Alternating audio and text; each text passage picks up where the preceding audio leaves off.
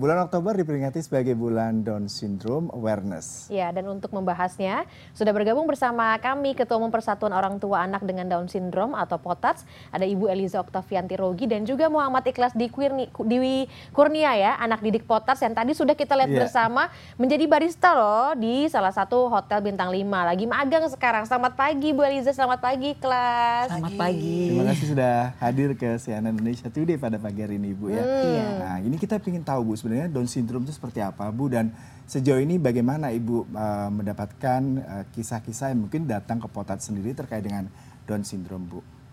Iya, Down syndrome itu kan adalah suatu kondisi kelainan kromosom di mana seseorang itu memiliki satu kelebihan kromosom dalam tubuhnya. Kalau kita yang bukan Down syndrome itu di tubuh kita ada 23 pasang kromosom hmm. yang membelah menjadi dua sehingga 46.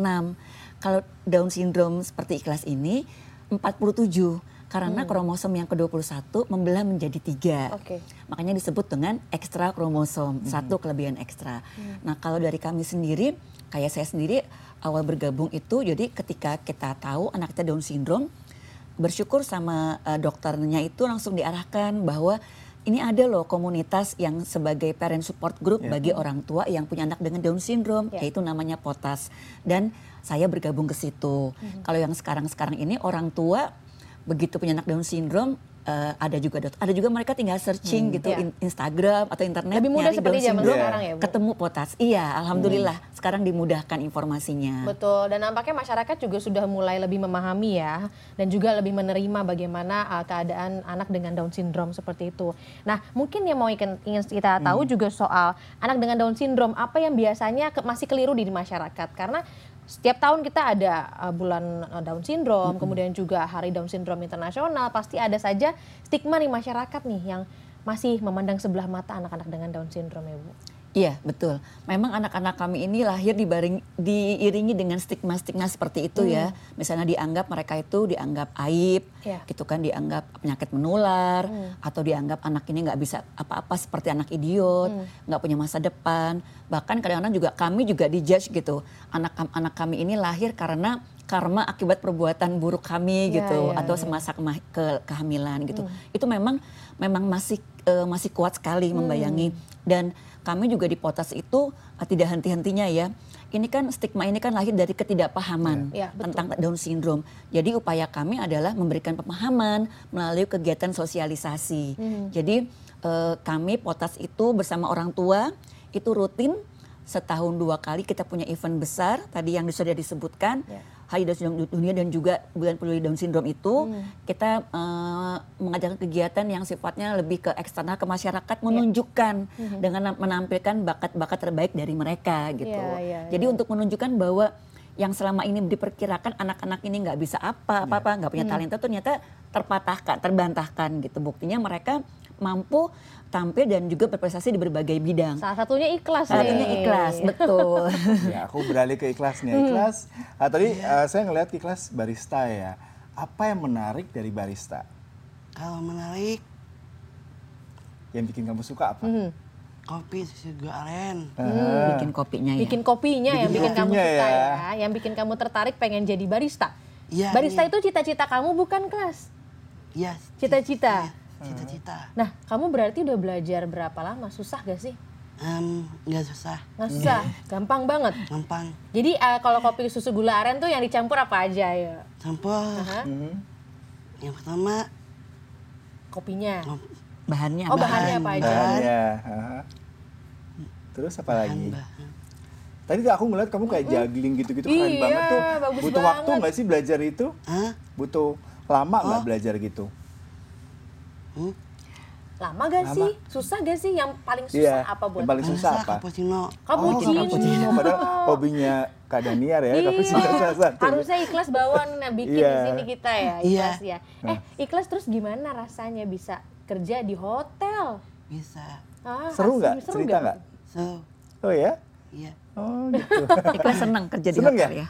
Senang. Oh, capek gak sih kayak gitu? enggak, enggak, enggak ya? Iya, soalnya senang. soalnya senang.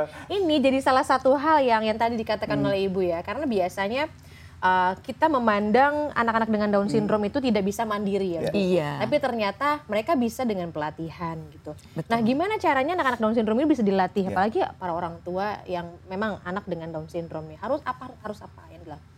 Oke, sebenarnya yang pertama itu dulu uh, tadi sudah sudah disebutkan oleh Mama Ikhlas itu memang pertama harus diajarkan kemandirian dulu hmm. gitu kan.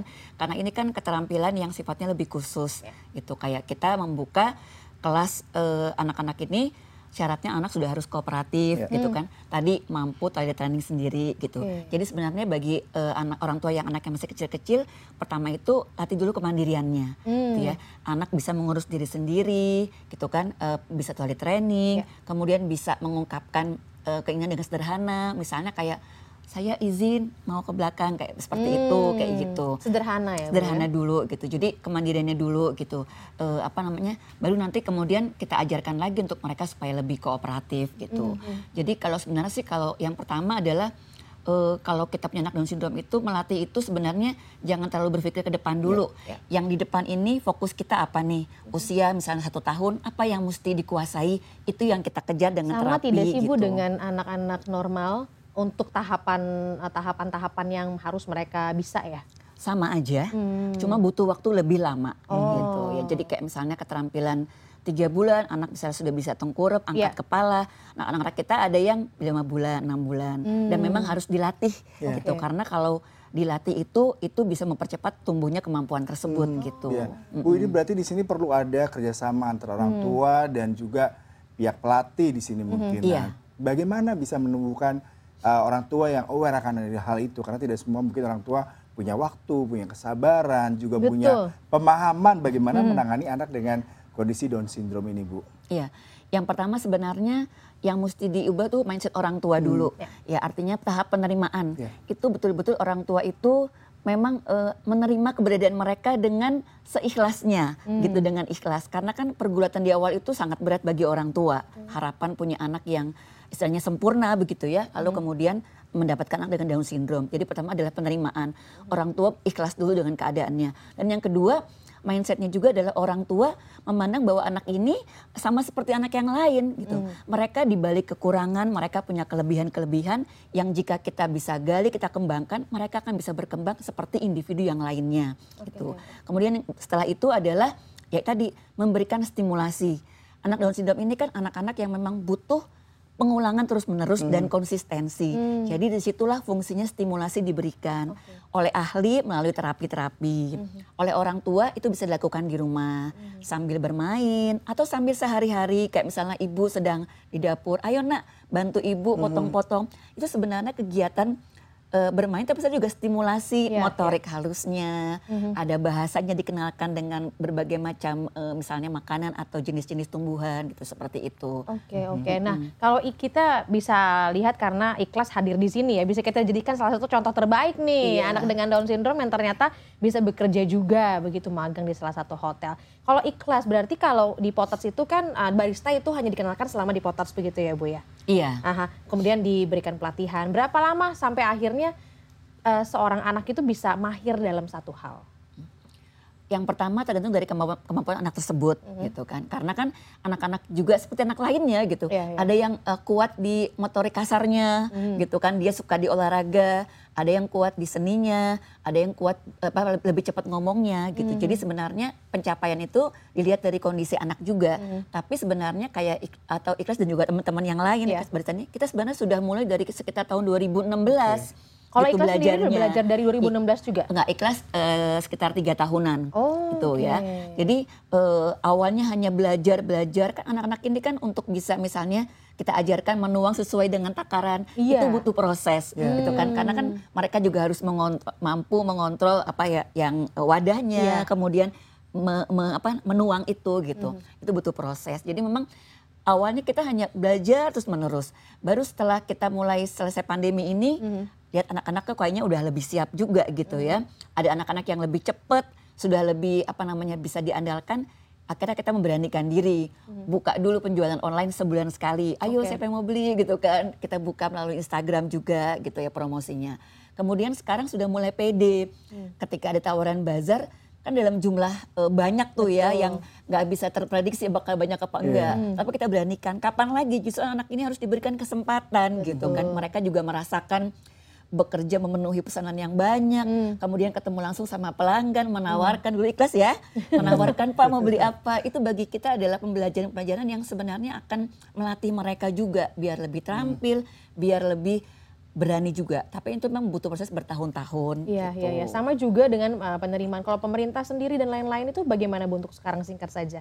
Eh, sejauh ini sih kami rasakan untuk beberapa hal, alhamdulillah sudah mulai lebih lebih apa namanya lebih baik lah gitu kan ya. Jadi eh, kami beberapa kali beraudiensi, beraudiensi dengan kementerian-kementerian itu sudah sudah terlihat lah gitu kan eh, bagaimana eh, penerimaan dan juga bagaimana mereka sudah mulai memikirkan tentang anak-anak eh, disabilitas ini Iya, gitu kan. Jadi sebenarnya sudah lebih baik gitu kan. Meskipun ya namanya kita berharap ada lagi ya gitu kan. Misalnya dari kami berharap anak-anak yang misalnya sudah lebih besar ini bisa diberikan pelatihan-pelatihan yang eh, yang lebih beragam Oke. gitu kan karena potas itu kan kemampuannya terbatas ya Eh, jadi kita pengen yang lebih beragam sehingga anak-anak ini dengan ber- beragam talenta itu bisa menemukan apa sih yang menjadi keunggulannya dia Yang paling penting penyalurannya ya Bu Iya, ya. setelah nah betul ini. itu juga Nah, ini terakhir nih aku mau tanya sama Ikhlas. Ikhlas kira-kira punya cita-cita atau punya keinginan apa lagi selain tadi jago barista?